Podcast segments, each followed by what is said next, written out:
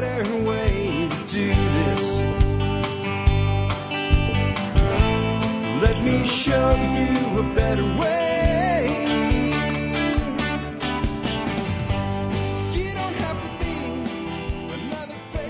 Hi, folks. This is Jack Spirko with another edition of the Survival Podcast. As always, one man's view of the changing world, the changing times, the things we can all do to live a better life if times get tough or even if they don't. Today is Tuesday, April the 27th, 2021.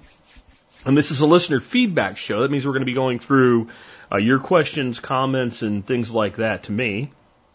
Here's what we got today. I got a question on how to handle criticism, and I got a quote of the day that goes right in with that question.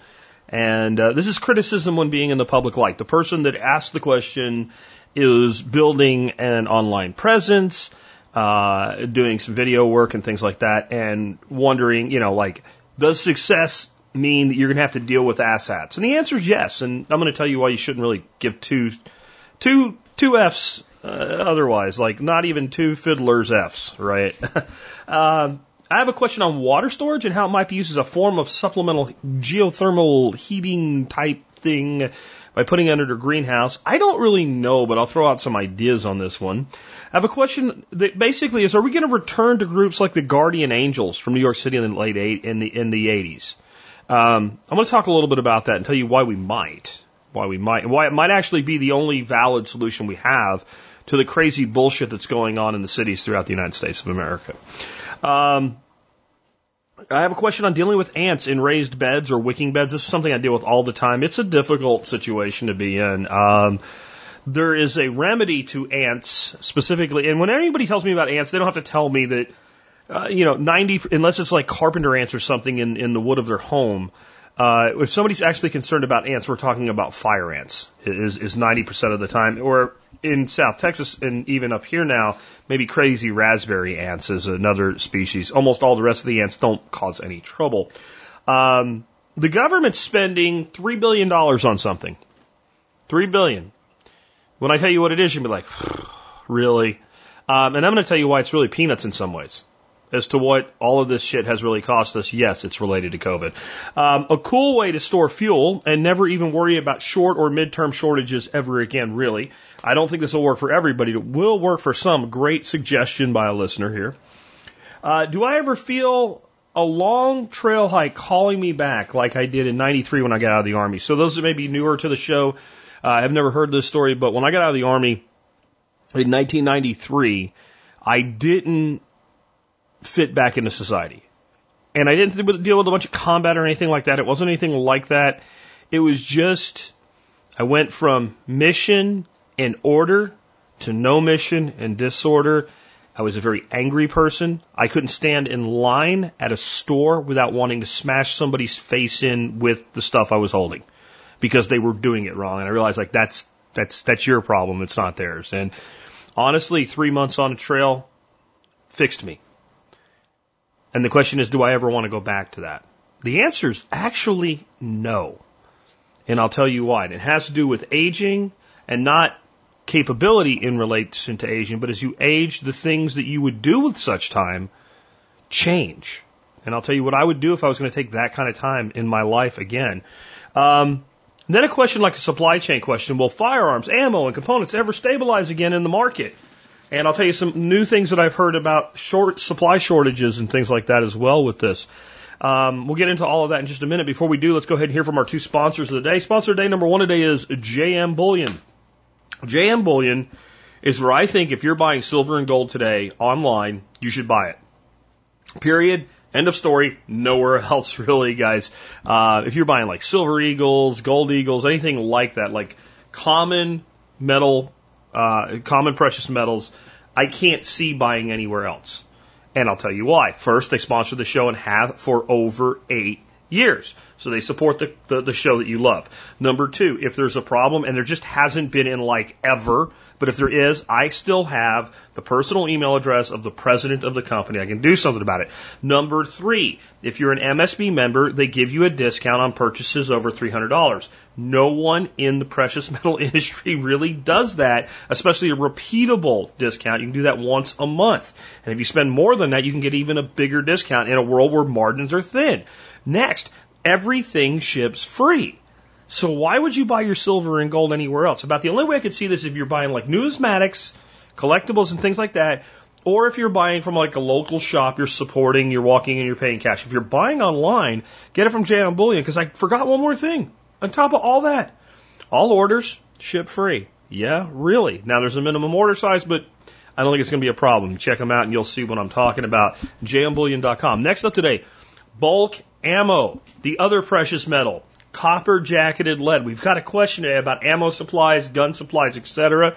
Bulk ammo still has a pretty good supply on most things. Check them out today at bulkammo.com. And remember, they do have a discount for MSB members as well. All right, with that, let's start off with a listener question. And then I'm going to give you the quote of the day. And I'm just going to kind of summarize the listener's question. Basically, he says, you know, I, I was hanging out in a Telegram chat that you were helping people in yesterday, and people just were like shitting on you because you were being a realist. And I imagine this kind of happens in a lot of other places as well. And this guy is just starting out with building some online content, wants to basically build a content based business. And he's like, I would have a real problem with this, especially people that you're trying to help or when you're trying to help people, other people being like this. Like, how do you deal with it? And the answer is, if you're going to be in this space, it's going to happen. And you're going to be, if you're going to make a difference in a no win situation with hoping that you make everybody happy. Right? Uh, my quote today is by Elbert Hubbard. And this is what he said about criticism. He said, to avoid criticism, do nothing, say nothing, and be nothing. If you're going to say something that's important, if you're going to do anything that's important, and if you're going to be somebody that matters, you're going to be shit on. And think about the more famous, the more successful, the more impactful any individual is, the more people hate them. Because people don't like disruption. People don't like anything that conflicts with their narrative. Let's look at look at cryptocurrency for example. There's no winning position in cryptocurrency as a personality. Right? If you're a Bitcoin maximalist, somebody that just says, I am all in on Bitcoin, that's all I want to touch, I don't want to do anything else, you're an idiot according to some people in the market. If you are a anti-Bitcoin person who only believes in a specific class of altcoins, let's say privacy coins, then you're an idiot to a big portion of the market. If you're someone that's more into the concept of, hey, look, what we need to be doing is more of these like proof of stake concepts, it's more eco-friendly, it's faster, then you're an idiot as far as a huge segment of the market will concern themselves.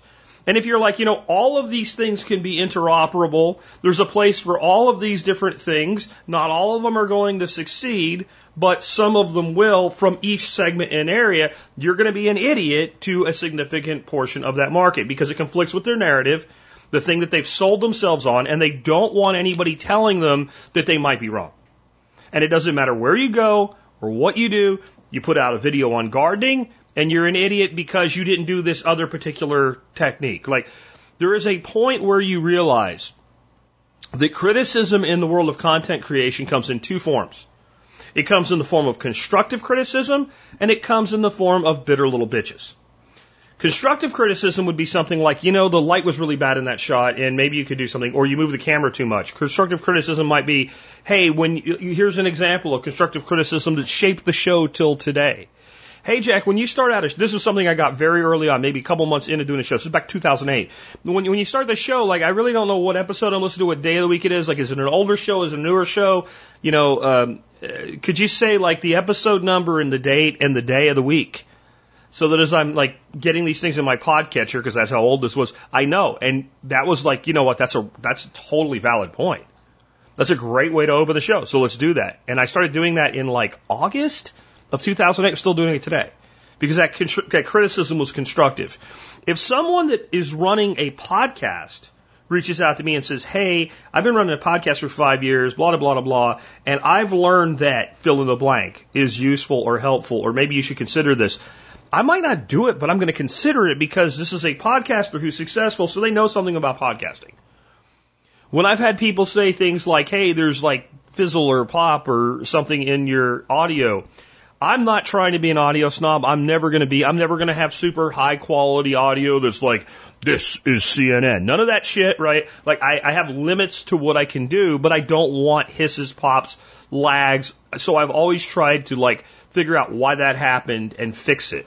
When I get somebody like, I can't believe that you have your grandkids making noise in the background while you're recording.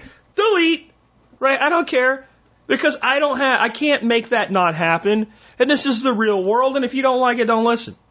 Right? Um, and I think that's how you have to take everything with this. Like, is the, and, and when you get like vitriol and hatred and, and, and just running off of the mouth, basically diarrhea of the mouth from somebody who you know has never done the square root of F all in the world, has never mattered, you can't worry about that.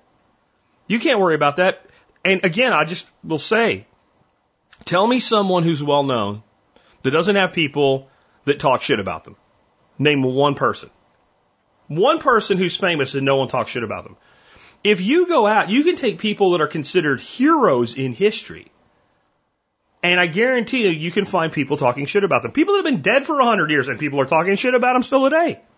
I'm sure somebody's talking shit about Shakespeare, right? And I'm not equating myself. I'm just saying, like, if, if, if they're going to talk shit about Shakespeare or Da Vinci, or the other day I was doing a video and I mentioned my, uh, my wife's grandfather had received a Medal of Freedom from Dwight Eisenhower. And somebody felt the need in that video, which was not about Dwight Eisenhower at all. It was just an aside to, to post a comment, Eisenhower's a war criminal. Just GTFO, right? I mean, really, like, you're an idiot. And that's, that is the key to this. When you're dealing with people like that, you write them off and you go on and do what you do. And what you'll find is the more you try to help people, the more you reach out to people, the more that you're honest with people, the more that'll happen. So when you're getting it, you're doing it right. You're doing it right. Anyway, that's, if you're going to do this business, whether it's podcasting, video, blogging, if you're going to have any level of success, you're not shit until people hate you. I mean, bluntly, you're nobody until somebody talks shit about you. And that's God's honest truth having done this now for 13 years, made my living at, and I guess that's my other thing, right? So when I have somebody talking shit to me and I'm like, you know what, dumbass, I've been living my dream for, you know, I've been doing the show 13 years, but I've been full time with the show almost 12 years now. And for 12 years, I've done this every day of my life. I've lived my life on my own terms. And, and you probably have like some shitty job, like cleaning hamster cages out at the pet shop so your opinion is not really valid. Nor does it matter. And I mean, that's just an easy thing. Like, success is the ultimate shield against criticism. The more successful you are, the less you care about people that don't like you because it doesn't matter.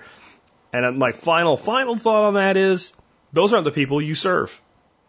Those aren't the people I serve.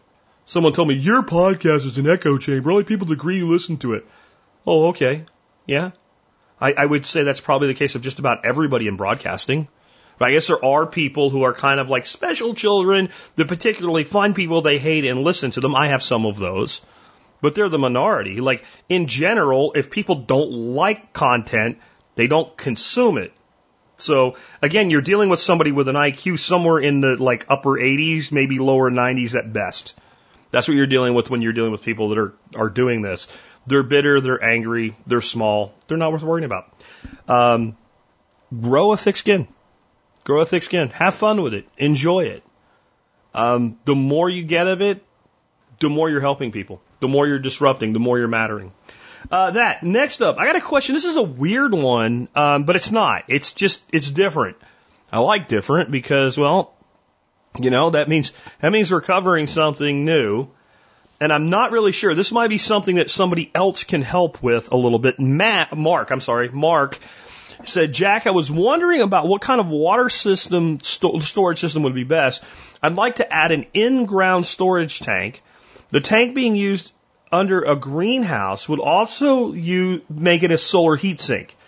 So you could pump heat into the storage tank from solar collectors, and then at night water could be pumped through beds or jacketed tanks for heat.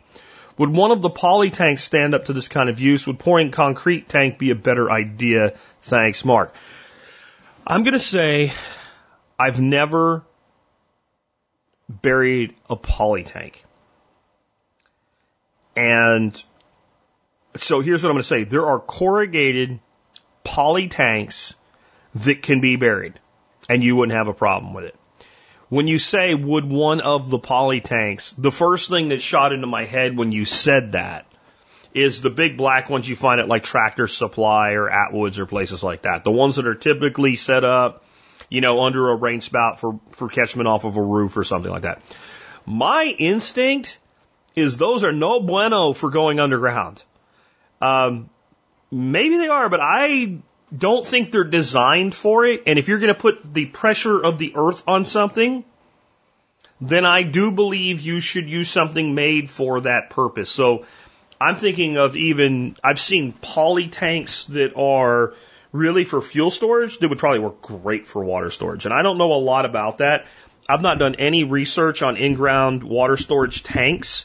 And anybody that's listened to the show for any length of time knows why, because I, I would literally need dynamite and like giant excavators with giant, you know, rock hammer attachments on them to get anything in the ground here. So I, I, I was sitting on a limestone shelf basically. So I haven't dug into this much, but I've watched enough like off grid videos and stuff like that that I've seen water tanks that were poly and hence lightweight, easy to transport, easy to deliver, easy to work with until they're full, designed to go in the ground. So you can do either one. My gut is there's no reason not to use poly for this. Just you have to use the right one. How well will it work? I don't know. I don't know. I think that if you if you did it right, you could basically what you would want to do is you'd want to dig the hole obviously before you you would create the greenhouse. And then you'd want to insulate that that sidewalls, et cetera, of the hole, and you'd probably want to use some geothermal technology beyond the water itself. So a typical, so what you're doing then is you're building a typical geothermal greenhouse, but you're adding the water tank. And then the question becomes, does that make sense? And I, I don't know. You also might want to experiment with what's known as heat lenses. So there is a video that I featured where Geoff Lawton visited a geothermal greenhouse up in Canada uh, quite a few years ago. And they insulated not just the sides of the hole. So they basically they dig a you dig a a, a, a hole about the size or a little bit larger than the footprint of the greenhouse. And you have straight walls, you know, it's a square, a rectangle, whatever the shape of your greenhouse is going to be. And then you take foam board insulation, you put it against the walls. And that way you don't lose heat out to the surrounding earth as quickly. These people, what they did, they also did insulation just under the surface. So you have your walls insulated, and then as you're filling things in, you lay down foam board insulation that's also trapping the heat in the ground from coming up. And you leave a certain place up, and that's where the heat primarily releases. And if I remember that video right, is toward the center of the greenhouse. And it creates what's known as a heat lens. And it does a great job. I guess my question would be, if you went and did all that shit, do, do you really need to put the water tank in there?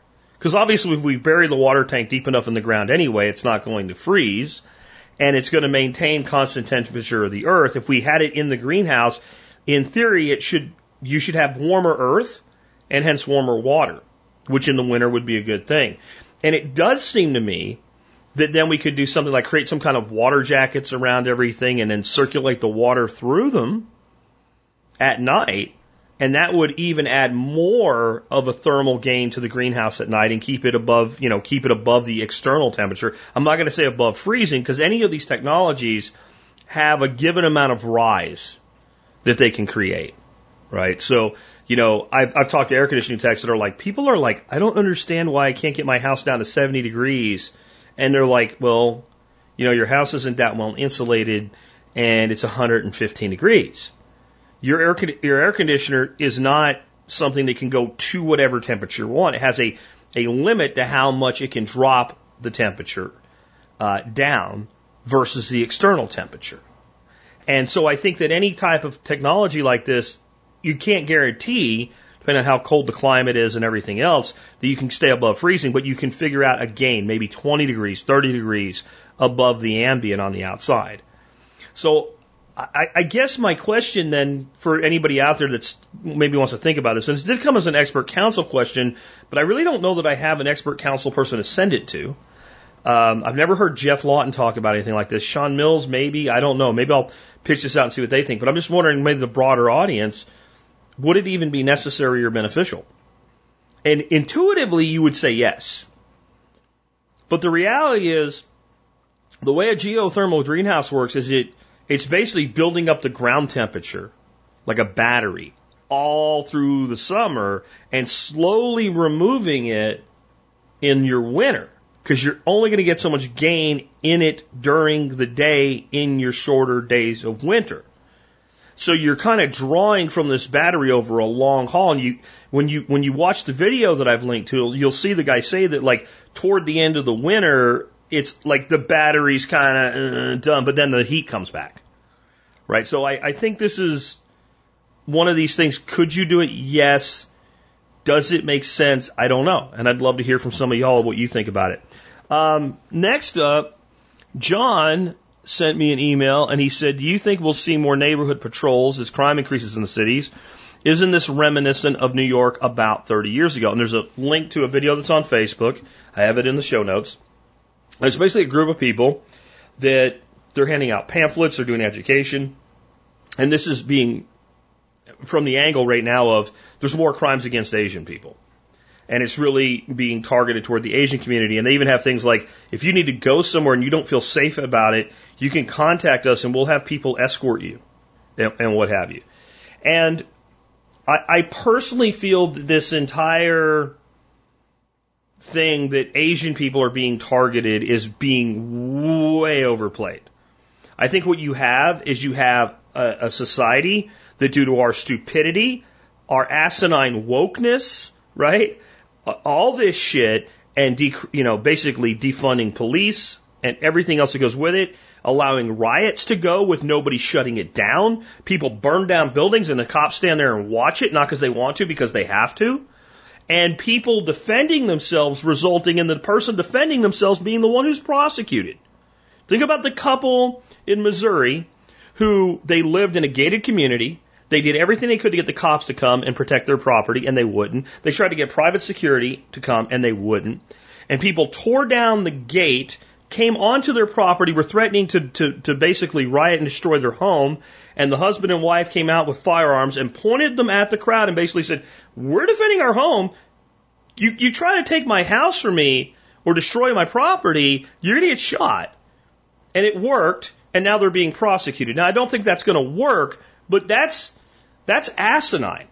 And this has resulted in more crime, and specifically crime. I got to clarify this. My position is no victim, no crime. So, Bill using Coke and then, you know, I don't know, tweaking out in his house all night long, Tom buying some bootleg whiskey from Fred, like all that shit. Like, that's not a crime in my opinion. But when I'm talking about crime here, and I'm using the word here, I'm referring to criminal code. The, the state considers it a crime. But victim based crimes, violent crimes are way up. And, you know, if, especially when you're in an area that has a high percentage of Asians in the population, they're going to be victims of it. And this video makes that case. That it's against everybody, but they're kind of in this one area right now. Um, so I want to take that out of it. I want to take the whole we're protecting the Asian community out. I want to just put citizens protecting citizens. That's how I want to come come at this one. And yes, a lot of you guys are younger, right? Because the older I get, the more younger people than me there are in the audience, and then you're young, right? You're like my kid's 30 years old, right? Um, so when I tell when somebody tells me they're 30, I'm like, okay, you're a kid. And when I was 30, I didn't think of 30 being a kid. So that, that's just old man brain is what was what I call it. So I think even more than 30 years ago. Yeah, you're looking at 35 years ago when this was at its height. 35, 40 years ago, 1980 through the mid 80s. The organization most well known in New York City at the time was known as the Guardian Angels. and they wore these red berets and they walked around and they basically didn't let people be victims whenever they could intervene in any way, shape, or form. You know, and if you got four or five big dudes walking around and, you know, you think you can pull some shit with some frail woman on a subway train or something like that, and all of a sudden these four dudes are like, we will throw your ass off the train while it's still moving. It, it, it doesn't always work, but it, it works better than nothing, right? It, it starts to have an impact. We're in a place now, though, where I don't know, I don't know what's going to happen with things like this because we are prosecuting the people doing the right thing. We're prosecuting people for defending themselves. We're prosecuting people for defending others. Like, like literally, we're living in some sort of dystopian shithole.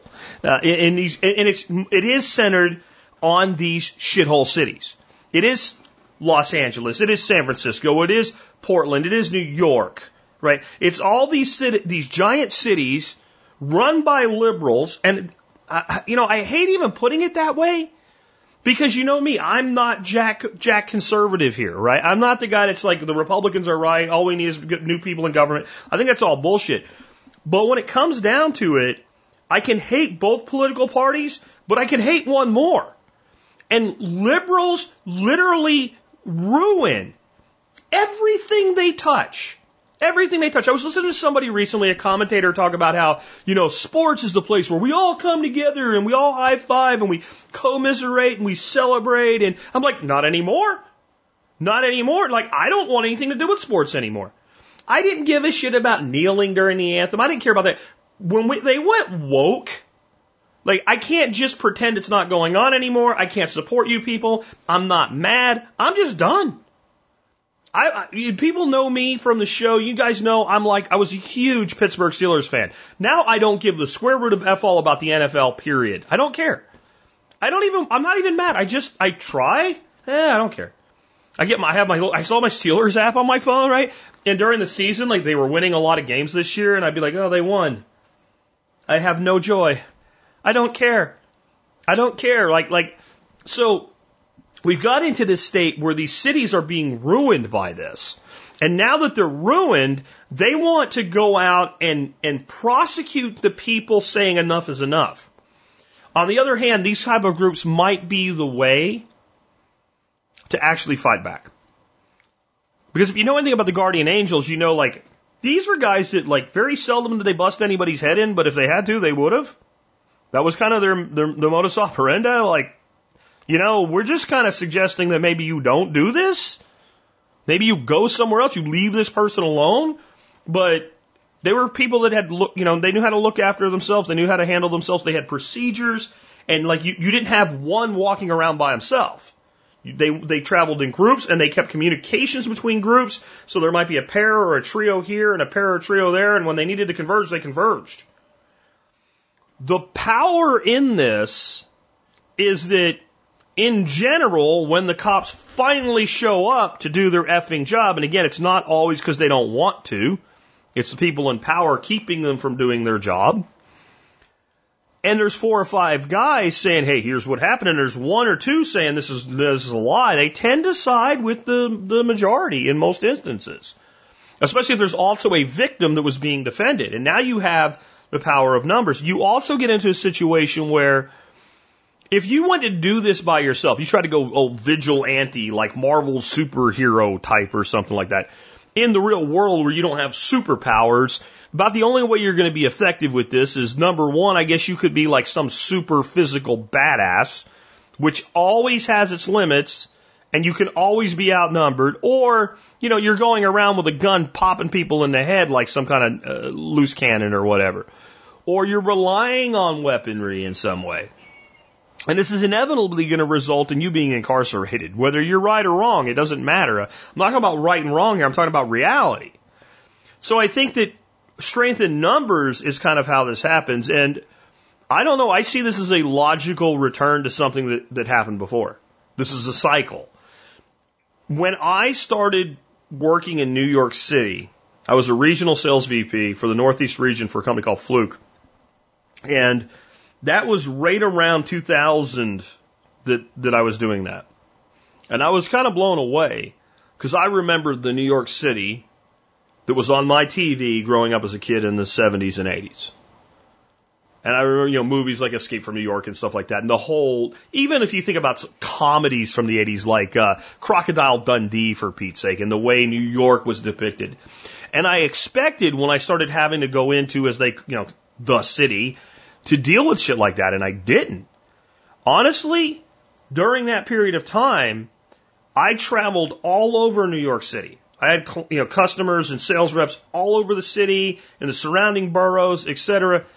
And I'm sure there were bad areas, but I never went anywhere where I genuinely felt threatened or at risk.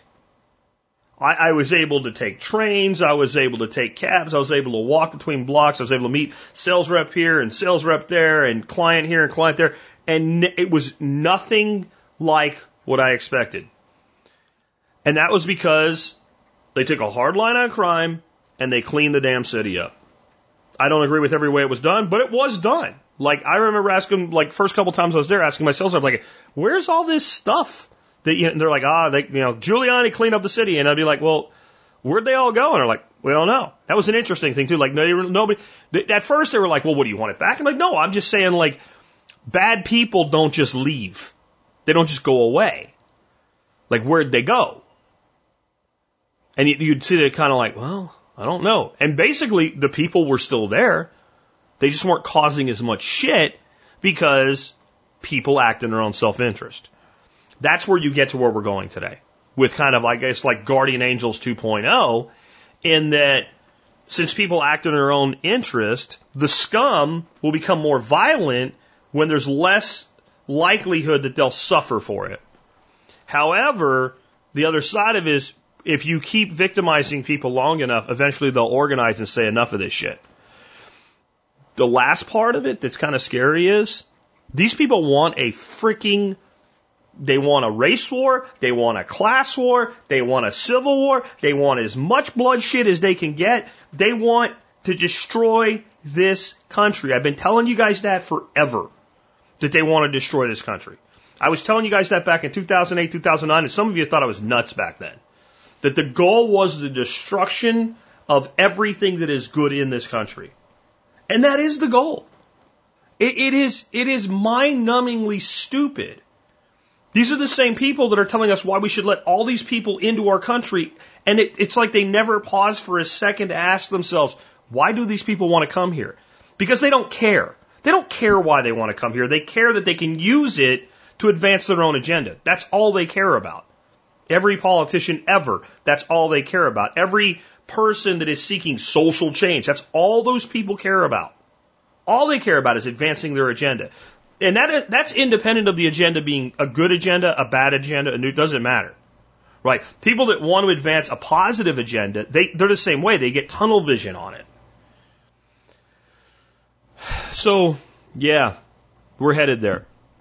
And I think you'll see things like this in most major cities.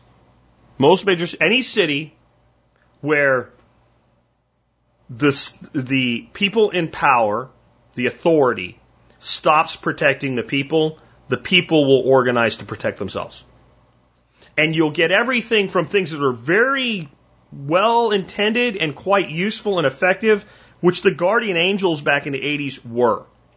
They were incredibly effective. And it got to the point where it wasn't even that they you know, there was one or two or three of them over there. It's that if you start some shit, they could be around right now and you don't know it. You at least had to look over your shoulder before you started victimizing somebody. And it worked for, it didn't fix everything, right? Nothing ever fixes everything. That utopian world is one that only statists believe in, right? It didn't fix everything, but it made the situation better. You, you can also see where this would become something that will empower organized crime in the form of gangs, where gangs start thinking, you know what? Yeah, it's great that we can get away with selling all our dope right now, but hey, we act in our own self interest. If this whole place is destroyed, I don't have anybody selling dope to. Then you start getting into protection money, 1920s mob style. I mean, all of this shit is going to come back. All of it's going to come back in various ways, and you might have it work fairly well in one place and really badly in another. And we just don't know. And it's why I'm back to get the hell out of these cities. These cities, they tax you, they don't protect you. Why should you give them your time and your talent? Why should you invest your blood and treasure in any of these places right now? I would tell anybody out there that's a cop, if you're a cop in Chicago, if you're a cop in New York City, if you're a cop in Seattle, if you're a cop in Portland, if there's any way you can, effing quit. Leave. Go somewhere else. Find a job working for a sheriff's department or something where you can actually focus on protecting people.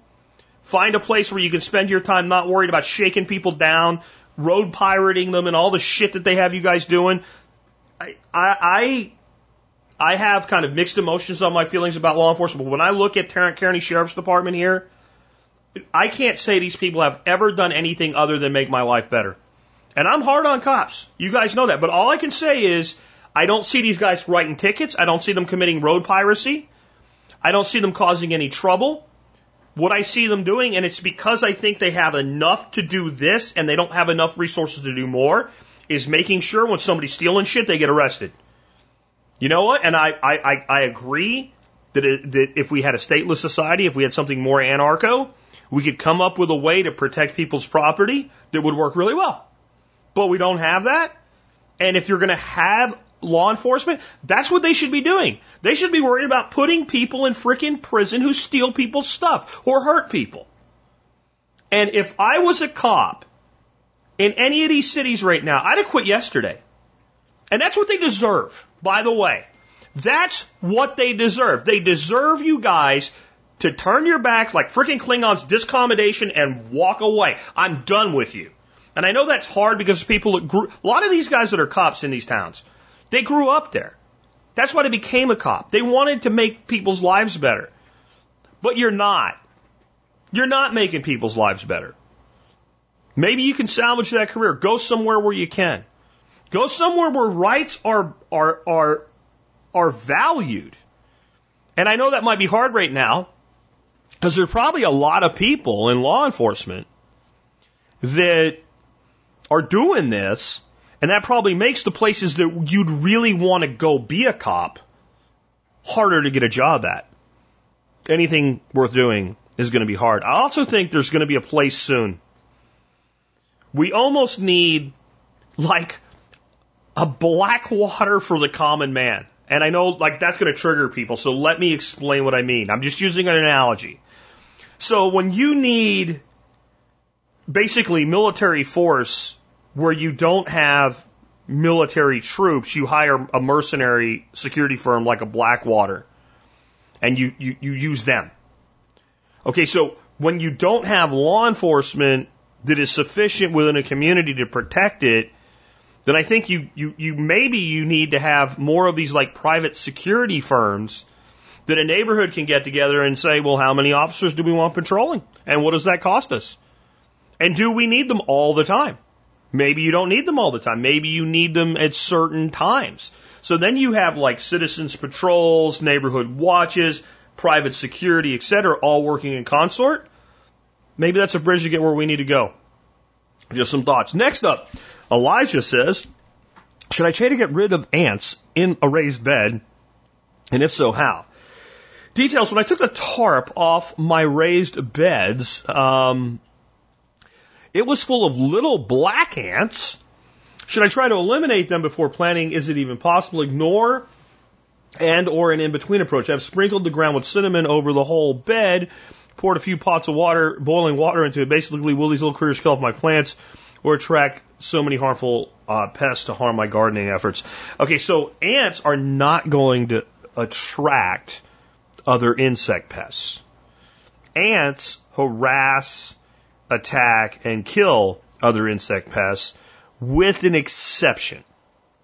Though I only know of one real exception here where ants kind of tolerate uh, other insects, and that's some will basically do what they call milk aphids. They basically mess with aphids to the point where the aphids give up sugar to avoid being ant chow. And they basically use aphids the way we use cows, man. It's, it's kind of crazy, and that's about it. But that aphid would be there if the ant was using it or not. So the ant doesn't bring in pests. Black ants. Hmm. I don't know what these are. And fire ants are red and kind of a black butt, and sometimes people say they're black and they're not really black, they're red. If they're fire ants, in my opinion, if there's any way to make them go away, and we'll talk about how to do that in a moment, they need to go. If they are actually anything other than a fire ant, odds are they're not going to cause very much trouble and they may be actually a benefit to the garden. Because ants aerate soil, they dig tunnels, plants, you know, it's, it's long term, it's probably beneficial. I can't guarantee this. Um, all ants can sting, as far as I know, and I've been stung by ants other than fire ants. We had an ant in Florida when I was growing up as a kid. We called bull ants. I don't even know if it's the right name, but they had like a smaller body than a big ass head, and they were way bigger than a fire ant. The total size of the body was like, oh god, they were four or five times the size of like the big soldier fire ants. They were huge and they had big jaws, and if that bit you, it freaking hurt. That said, I mean, I only know that because I got like bit by one once. Like, you know, you stick your hand out kind of like a bee, and otherwise they just kind of did their thing. When I was in Panama, we had hundreds of species of ants that never seemed to cause any trouble at all. We had leafcutter ants, and you could literally see these paths, you know, about two inches wide, going through fields where these ants were constantly bringing leaves back, and they they farm the leaves. So I think most ants, in general, are not much of a problem. So I would say, like, do you have a problem? Because even fire ants, I'm going to tell you what my problem with fire ants is. They bite. If they didn't bite, I wouldn't give two shits about them and they they amass in such numbers that if you try to leave them alone in one of your garden beds, it is only a matter of time before you're picking peppers or pulling weeds and your hands are covered in them and they bite the living crap out of you. So, so to me, they have to go. Other ants, it depends. Getting rid of them. If you have fire ant mounds in your yard, around the outskirts of your raised beds, near trees, bushes, shrubs, vines, lawn. All you need to use to get rid of them is about one tablespoon of orange oil per gallon of water and drench the mound heavily. And if they're still there in two days, do it again. The orange oil gets on their exoskeletons and melts them. And once the queen melts, the colony's gone. Okay? It works really good. There's a product called Antifuego if you can find it, and it's made up of liquid molasses, compost tea, and orange oil. The molasses and the compost tea help actually improve the soil after the death of the ants. But in the end, the, the thing that does the murdering, and we call this murder juice around my house, and Dorothy says I have to double murder them sometimes or whatever, um, is the orange oil. The other two, will do nothing, and the orange oil, absent the other two, will still kill the ants. This is the problem.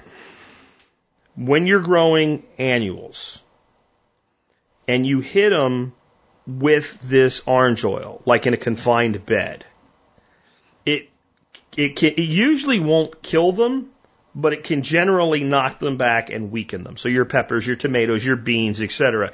And if you do that at kind of a critical time when like heat stress is beginning or whatever, or there's an insect pest, like you're just weakening the plant when it's already susceptible to disease or insect pressure or heat or cold or whatever. So I, I generally don't like to use it in a garden bed or in especially like a wicking bed or something like that where it's really, really contained. Because it's, it, it also just can't dissipate, like once it's done, kind of dissipate off into the soil. If you try it, what I would use is a smaller amount, maybe half a teaspoon, half a tablespoon to the gallon, and not use the whole. Like put a little bit on it, see if they go away. Put a little bit more, see if they go away. That's one way you could do it. What I'm about to say is going to go against everything I want to believe in, but there's a time to put your ideology in your back pocket. You can kill them using poison, and you can do it in a fairly controlled way. And this is what I've come up with after years and years of dealing with this and trying to get rid of them. And I, I generally do this in midsummer when my plants are big and healthy and beautiful and producing, and then boom, there's a fire ant nest in a wicking bed. Amdro, and specifically the Amdro that's the fire ant bait that comes in pellet form that they eat, they feed to their young, and they feed to their queen. And it destroys the colony by striking at the root. I will not do what this stuff is meant to be used like, which is where they put it in like a spreader, like you spread grass seed with, you spread it all over your property and you control your fire ants that way. I think that is, I don't want it on my property. I don't want to say anything horrible about it because people do what, what they're, where they are in their walk toward taking care of nature. And I remember when I would have used it that way without a second thought before I knew what I know now. So I don't want to say anything bad about it other than I just, I wouldn't do it. What I'll do is take a, like a soda bottle or a water bottle or something like that and put a couple tablespoons in it. And near, not right in, because if you put something right in an ant's bed, they generally won't eat it. I don't know if it's some sort of, you know, intrinsic intelligence that if somebody puts it in the bed, it's probably not good. So you put it near the bed, near the, I'm sorry, near the mound in the bed. And you're going to have to also consider dogs and cats and things like that in this. With my wicking beds, they're lifted up. I don't worry about the dogs getting them. So I would be concerned about doing this and maybe have to come up with something else if it was on a ground level and I had pets that might mess with it because you don't want a dog eating this. But you only put a small amount in the bottle. And maybe, you know, take your finger and dip it in some honey and put some honey around the, uh, the entrance of the bottle for that initial attraction. And what will happen is those ants will find it. And as you know, it's almost impossible to keep ants out of something. Like once they know something's there they want. And what they'll do is they'll go in the bottle and they'll take it back into their to their mound and they'll kill themselves eventually. And when they kill themselves, you seal the bottle up and either save it for reuse or dispose of it. And I haven't seen anything go in one of those bottles other than fire ants. Now, the other side of that is I've only had to do this a few times. But when I've ended up with major infestations in my wicking beds, you know, and you try not to, and after you get bit enough times, you're like, you know what, you bitches got to go.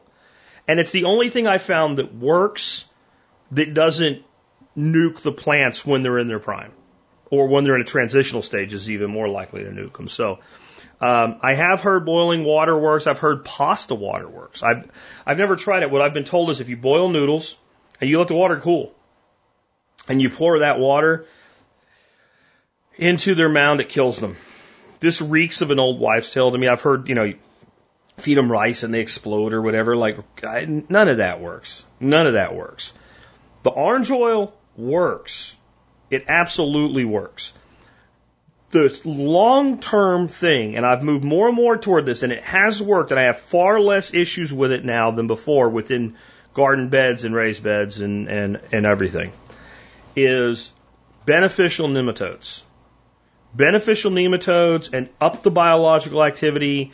They, they, they will actually, beneficial nematodes will feed on, on the ants and their young and their eggs, and they're too small for the ants to attack. They're, it's, it's like, it's like a form of like micro warfare against them. And so then they go somewhere else. Right? And that's either a place where they don't bother you or a place you can use murder juice on them. Anyway, that's, that's the best I can do for you on that one. Anybody else has got any ideas on ant control? I'd like to know. Um, I also got this email from Jerry. Jerry says, uh, notice about halfway down the page, $3 billion is spent trying to make people confident in the vaccine. This is from whitehouse.gov. I'll put a link in the show notes today. Um, they uh, they put in ten billion dollar investment to expand access to COVID nineteen vaccine. So the problem is people just can't get the vaccine. They can't figure out how to do it. So Biden wants to spend ten billion bucks. Yeah, full thirty percent of the ten billion dollars that they're using to. And let me just real quick. I'll read you the the uh, the the selling point, the the headline from WhiteHouse.gov. Um, fact sheet. Biden administration announces historic $10 billion investment to expand access to COVID-19 vaccines and build vaccine confidence in the hardest hit and highest risk communities. Yeah. Build confidence. 30, I'm sorry, $3 billion. Billion with a B. $3 billion of money they stole from the public is being used to spread propaganda to the public that their experimental gene therapy they call a vaccine is really safe highly untested, It is a gene therapy. I don't care what you say. I have proof that it's a gene therapy because the people that make it said it's a gene therapy when they filed their paperwork with the SEC. Right? To me, this is actually, though, people get upset over numbers that sound big but are minuscule in comparison to the real problem. What was what's the cost of this this asinine behavior that we've engaged in for a year now? What's the cost of that? Trillions of dollars. First of all, they printed trillions of dollars we don't have. We have to pay for that shit. It's not free money, guys. You know, people with families and all maybe last year got as much as five or six thousand or seven thousand bucks. But if your cost of living goes up by that much and stays up by that much long after the money's gone, you didn't get anything for free. They stole from you yet again, sleight of hand. We have lost trillions of dollars. We have lost for many people a year of their lives. And for some people, the most produ- one of the most productive years of their lives it should have been. People that were finishing up college, people that had just gotten out of college, people that were looking for their first job, people that were advancing in their career that lost a job. Like, we have literally had trillions of dollars stolen from us and now they're, they're, they're taking what's left, the crumbs off the table to convince you to do something to yourself that you don't need to do and you never did. This is not fixing our problems. It's not. We have countless reports of people fully vaccinated, still getting the virus and still dying from the disease, and they still tell you you can spread the disease. And then you're supposed to risk your personal safety to make somebody else feel good and they're willing to spend $3 billion of the money they stole from you for a marketing campaign to get you to use something that if it worked and if it was safe, you wouldn't need to spend the $3 billion to get people to use it. Anyway, I'm not going to go any deeper on that. Just, you know, you can read the article if you want. I'll put a, sh- uh, or the, uh, the propaganda bullshit from the White House if you want. I'll put a link in the show notes today. I'm back to this when people say, well, why won't you get the vaccination? Because my risk from the virus is less than my risk from the vaccine.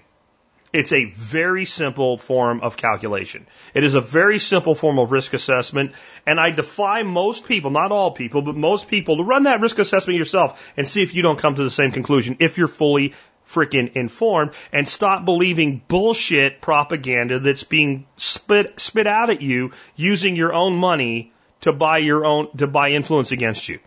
Basically stealing from you to convince you that you're wrong. Uh, Sorry, guys. Again, risk assessment, I'm done. This next one comes from Wade. It's pretty simple, so I'm going to just read it and uh, give you a couple thoughts on it, and we'll go on to our next one after that. Um, he says, Jack, I present an alternative method for fuel storage instead of many cans in rotation and trips to the gas station and drips from the new and improved nozzles. Call your local ag service and order a farm tank. For years, I did the rotating can method that you have discussed many times on the podcast. About a year ago, I called our local ag service to inquire about a farm tank and was shocked. They leased me a 540 gallon tank for zero dollars. New tank, new electric pump. The only requirement was I buy gas from them. There were two options. One, a contract to purchase a certain number of gallons a year. You can save money here if you know the amount you need. I didn't. Two, buy at market prices. Well, great. I do that already and their prices are very close to the pump price. Sold. They come top off the tank every month and bill me. They even offered to do an initial fill in stages over the first few months so I didn't have to buy 540 gallons in the first month. Fortunately, it was right when gas prices were low, so I told them to fill it the first month and they delivered a price of about $1.60 a gallon. They also have diesel this way. Pros, I have four to 500 gallons on hand at all times in constant rotation. Two, I never go to a gas station again. You know the stupid people rule. I do. I hate people and crowds. Uh, three, me and my wife can leave home with a full tank anytime we want. So convenient. We have our own gas station. Four, my gas cans sit empty now and are only used if I need to transport gas, except maybe two cycle mixed fuel. Five, no gas storage inside my buildings or house. Six, I can really extend my self-sufficiency. How long can I run that EU 2000 on 500 gallons of gas? I'll give you an answer to that. A long friggin' time. Seven, way easier to fill up the mowers, tractors, etc. Here's photos of my new tank. Okay, I'm doing this. I don't know exactly what kind of a deal I'll be able to get here with my suppliers, whatever, but this is like, this is one of those things like if you have the space, you should probably do it. He did say some cons. There is a cash investment. Uh, I guess that's just the fuel up front because it's the same money long term if they're not charging for the tank. And wife's acceptability of having a fuel tank sitting around. Pro tip, if you have to run electrical to the pump, here's how I did it. It's very easy to steal gas from my, so it's, it's very hard to steal gas from my tank. I tapped power from inside the garage at an outlet. Inside the garage, I put a 120 volt timer like you see on hot tubs or heat lamps before the cable exits the garage. Run cable and a conduit all the way to the pump. To use, turn the timer on 10 minutes, back the car, mower, generator, etc. out of the garage, pump some gas, drive away. A few minutes later, the pump power turns off. There's literally no way to leave the pump powered on for more than 60 minutes, the length of the timer. As always, thanks for all you and Dorothy do. Looking forward to the fall workshop this year. Dude, I'm looking forward to seeing you again. Um, we had a great time with Wade last year, and please bring that awesome car of yours, you know, because uh, Val needs some company, you know, just saying. Anyway, um, that's, that's awesome. That's awesome. And I know my wife's going to have no issues with that whatsoever. I love the power hack, right? And I, I it's, it's, it's beautiful because you can't forget. If you go try to use it and you didn't turn the timer on, well, you'll figure that out when no gas comes out. But I know me, and if I didn't use that, then the power will go on forever and I won't remember to turn it off. So I think that's a great idea. All I'm trying to figure out now is where the best place to put my tank is. Um, and for those that maybe have people that don't really like the look of the tank, there's always ways to make things look less offensive, but this doesn't look bad. It's a white tank with a gas pump on top of it. This is flippin' awesome. This is flippin' awesome. What a great idea. What a great idea. You're using a supply chain that's already there. You're basically buying in bulk. I don't know that I'd want it filled up every month. So when I talk to whoever around here would do this for me, I'm going to talk to them about maybe filling it up every 60 days. And I know what you guys are thinking, man, there's no such thing as too much. I think they might resent me as a customer. I don't think you guys understand how little gasoline we use anymore. Um, I bought my car, right, uh, last year, right about this time. It was like April or May that I bought Val, my, my Dodge Challenger. I don't have 3,000 miles on it yet. My wife uses the Subaru almost every day, but God, I guess she's putting on 50 miles a day on a, on a day where she goes somewhere instead of just to pick the kids up and back at the most. So we don't go through a lot of fuel, but what a great idea. And I've got a buddy of mine that is kind of scheming to buy the next door house. And man, between the two of us, what a great system. I, Wade, thank you for that. That is, and I, I'm guaranteed this is going to be one of those things that like a shitload of this audience are going to check into and do.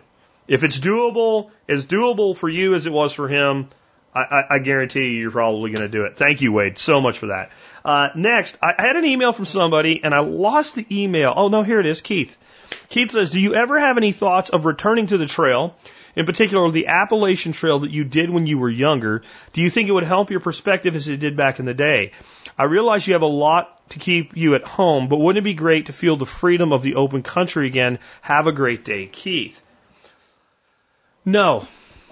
No. But it's not the concept, it's the execution. So, I don't know that right now at this point in my life I'd be willing to shut down TSP for a really long period of time. I mean, like I'm I'm fixing to go away for a couple weeks as it is. Um, but basically, if I did it for longer, and I wanted the perspective that the hike gave me, and like I said, I mean, it's it's hard to really understand this. I think if you haven't gone through it, I am a procedure person at heart. Um, I definitely would be what you would call on the autism spectrum uh, with a condition known as they now they just call it autism spectrum disorder, but you know back years and years ago it was referred to as Asperger's, and it's where you're high functioning and intelligent, et cetera, but there's certain things off that autism spectrum like not wanting your to be interrupted, your routine, procedure, et cetera. And for even the you know there were some things I didn't like about being in the military and all, but what I loved was order, procedure, control. Like, and so I lived that way for, you know, a number of years.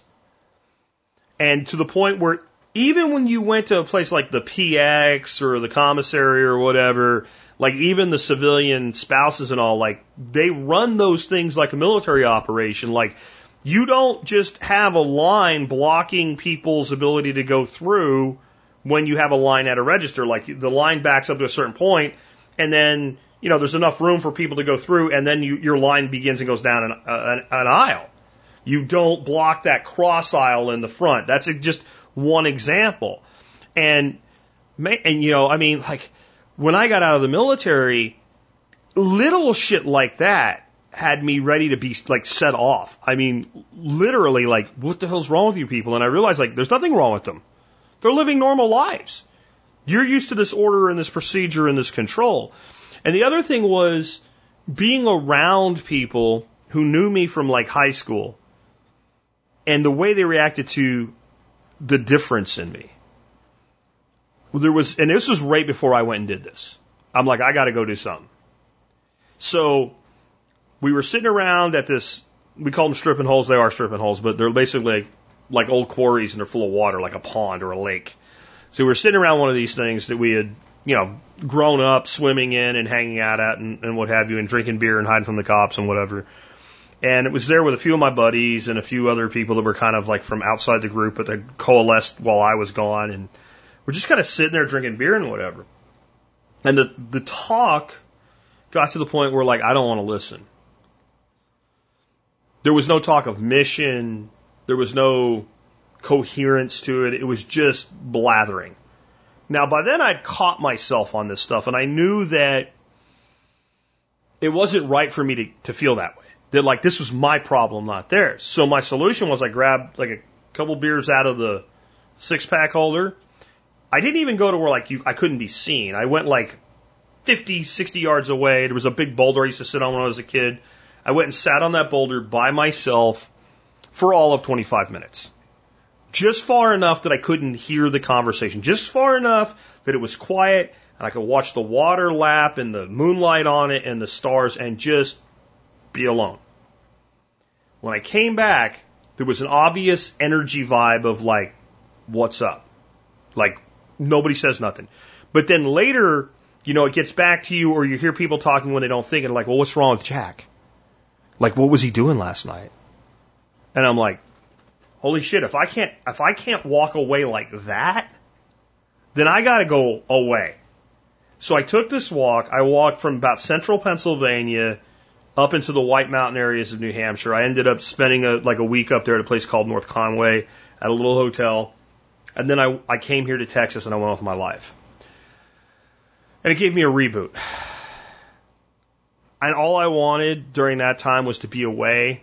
And I heard about hiking like that and people doing it and people, some people went all the way from Georgia all the way to Maine and I looked at the time of the year and I looked at my plans and I had plans to come to Texas and, and, and roommate with a guy that I had served with. And like, I didn't have time to do that. And the, by the time I would have made the whole hike, it would have been way too cold. Um, so it was like, okay, I'm going to do this partial thing. And when I started, I didn't even know where I was going to end. I didn't even know how far I was going to get. For all I knew, I was going to hike. Like, it was basically, I made a plan with my old man. And when I figure out my shit, I'll contact you and you come pick me up. He's like, I ain't coming the minute you call. I'm like, that's fine. I mean, like a week, two, whatever, I'll, wherever I am, I'll be okay. I had him forward, you know, some stuff to me and things like that at different checkpoints. And I just hiked until I went, I'm done now. If I wanted that kind of a respite today, I don't think I would do it in a constant walking state. I'm not restless anymore. I know what I'm about now and I know what I love. And as much as I love hunting and the outdoors and all, the thing that is my greatest love of the outdoors is fishing. And I would probably find some place either on the coast or with some mountain stream or something like that, some little ramshackle cabin, and I would just stay there. And I would just be in the place until the place was in me. That's what I would do for this type of escape now. And and the reason I answered that question is it was a very sincere question from Keith. And he may be seeking something like this for himself. A lot of times when we ask people, would you do this again? We're really saying is, is this right for me? I don't know what's right for anybody. But I know if you have something that you feel you should do like that in your life while you can, go do it. While I wouldn't spend my time that way again, I am so grateful that I did. It's not I wouldn't do it again because I regret it. It's I wouldn't do it again because I'm at a different place in my life. And there's different things that I would do if I took that amount of time to myself now. I love hiking. I would definitely want to hike. But you know what I like now? Now that I have the means, I like showers. I like to get into a shower, turn the hot ass water on, and have it melt all the dirt and grime off me. I don't like living for a week on the trail before I can take a half ass shower anymore. And I don't have anything, I don't think it's bad. I just, I don't want to do it anymore.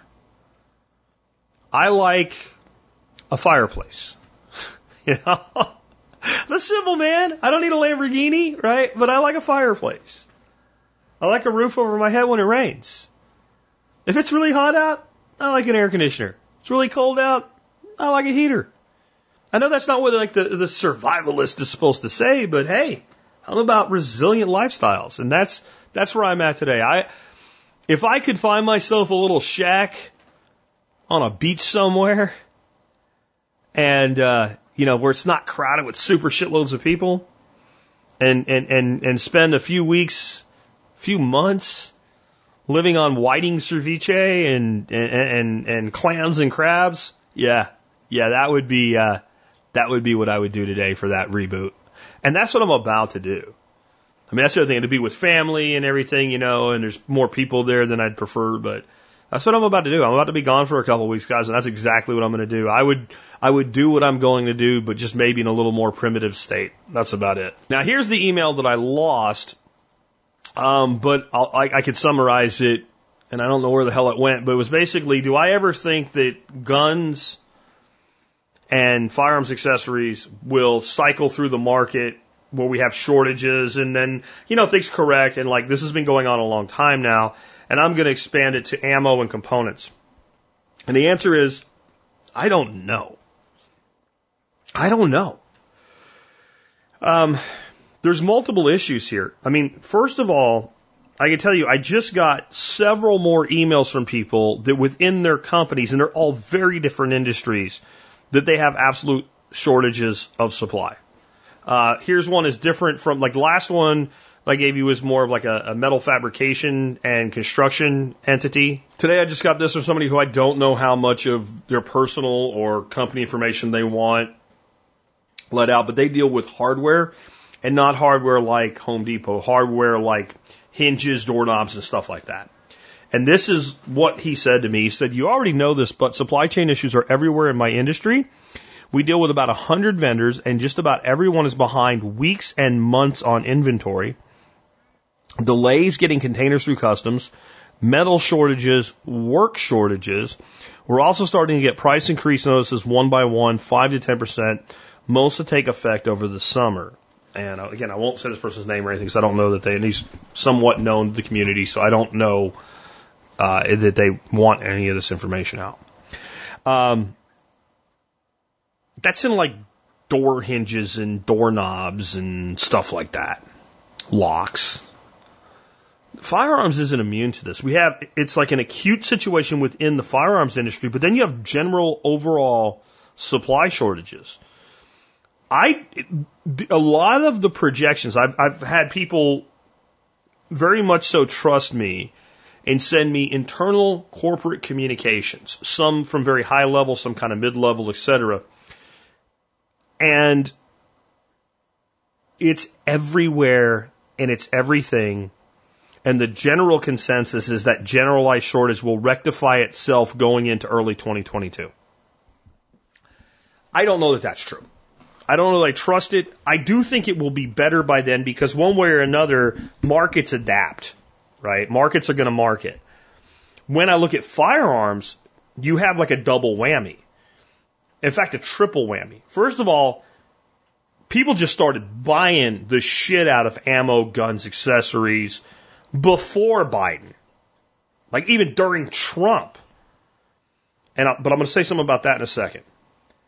And then you get Biden in and they start talking about banning shit and then everybody really starts buying when there's already a shortage.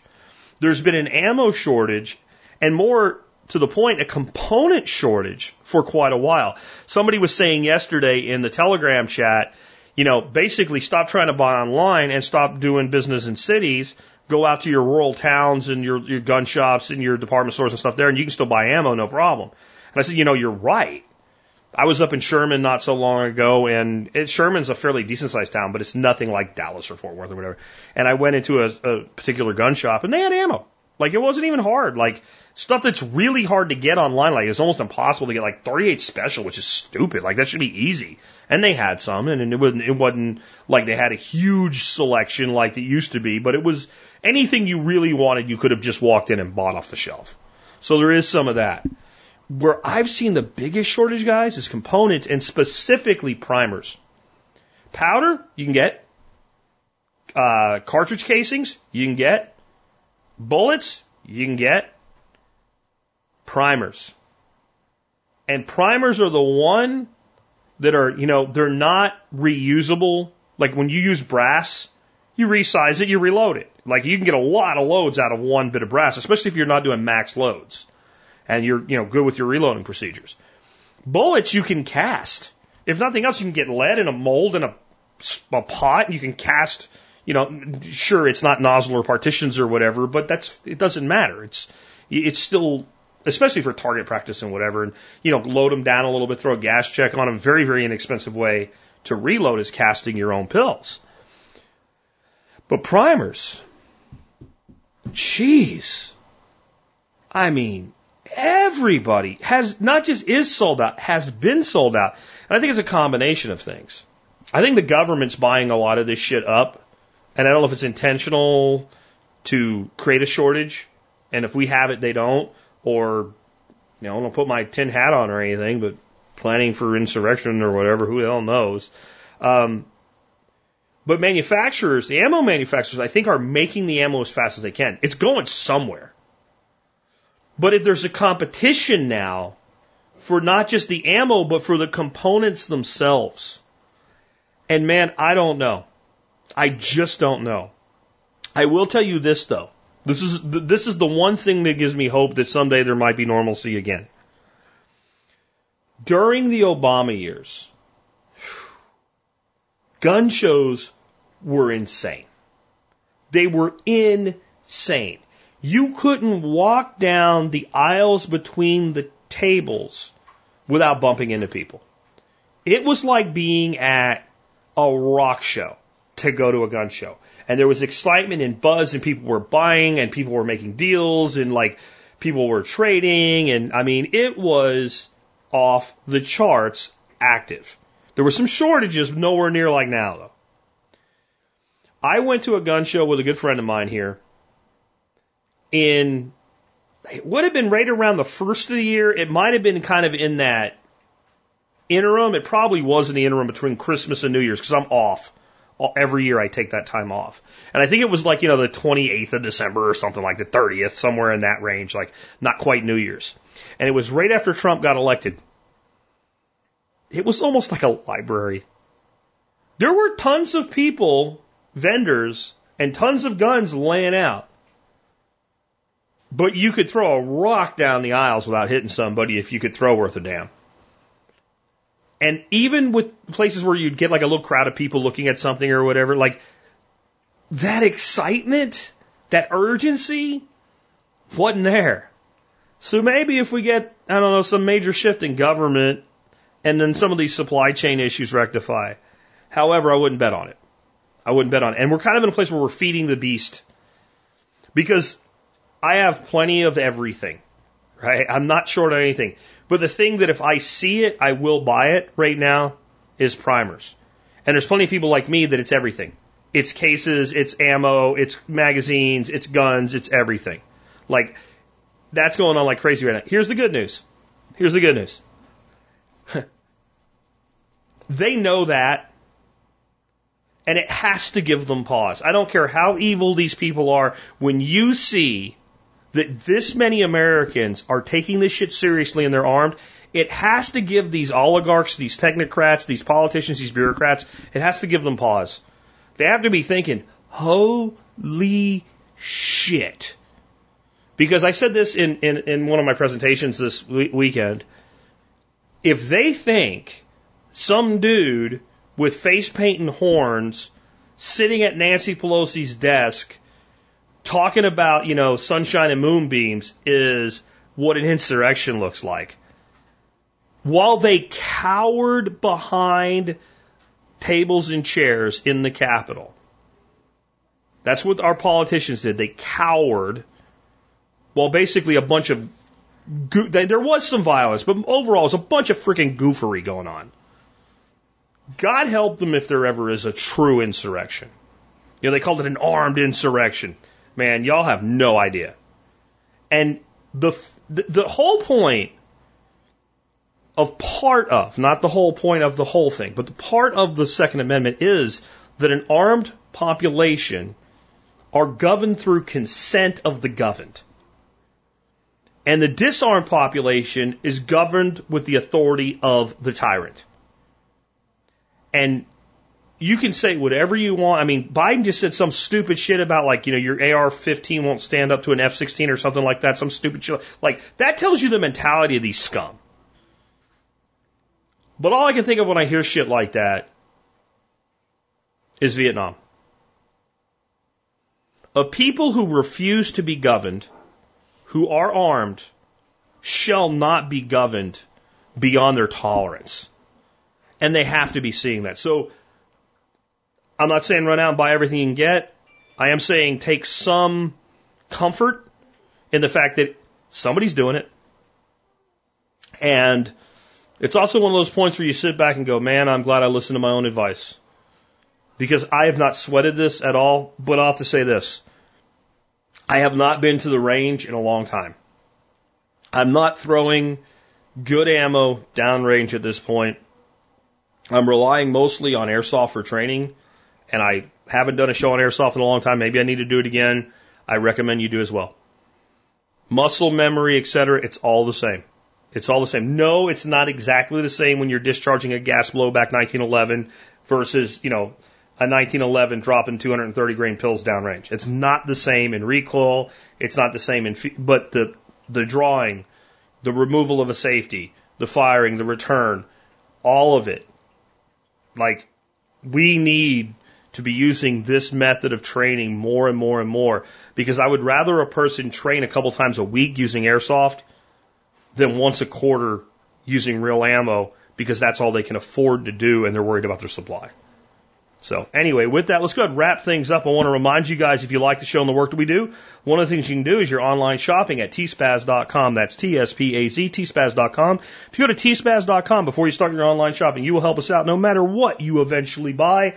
And today's item of the day, our Velcro brand, one wrap cable tie. Since we went, went, since we went kind of long today, I will not go through all of the reasons you should buy this item. I will say you should read my write up. I give you three badass ways to use them as fishing hacks. And as I just explained to you, I love fishing, so I've put some real thought into this. All of those methods are proven.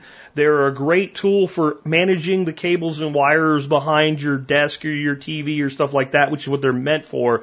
There's a lot of other really great things you can do with them, and they're about 12 bucks for a hundred units. You can keep your fishing rods from being broken using these. How? Read the write up. The, these can tell you when a fish is taking your line and keep you from getting bird's nest and backlash. How? Read the write up. Check it out. Remember, if you were on our Telegram group or channel, either one you would have known about these already and these aren't going to sell out, but a lot of times some of my deals do sell out and this is a way to know about them before, you know, they hit the, the general population, so to say, and sell out because it, it ha- the TSP effect is real on Amazon, guys. It really is. It happens. Uh, with that, let's go ahead and wrap up with our song of the day today. It is by Bob Seger, and the song is Understanding. And this song kind of fits in with my discussion about I would fish today versus hike. Um, in some ways, it's a love song. In some ways, it's a song about maturity, and I'm coming at it from the maturity angle today. Um, as we grow, the way we understand and interact with our world changes. And we shift. And we have a tendency, I think, to refer to this as wisdom. And I think there is some wisdom that comes with age. But I think that wisdom mostly manifests itself in figuring out what makes us happy and hopefully along that journey, developing the courage to do those things. With that, it's been Jack Spirko with another edition of the Survival Podcast.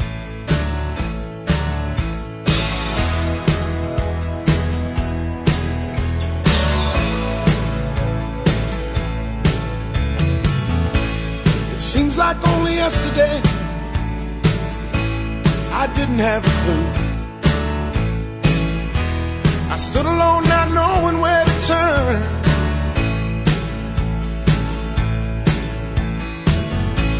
Now suddenly I look around, everything looks new. I don't know why, but I think I'm starting to learn. Call it understanding, a willingness to grow. I'm finally understanding. There's so much I could know.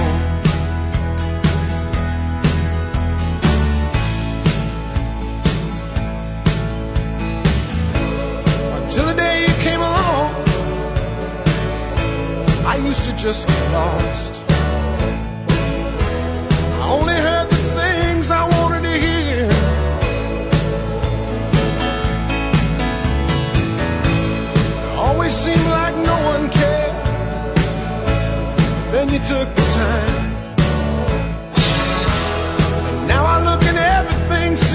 Clear.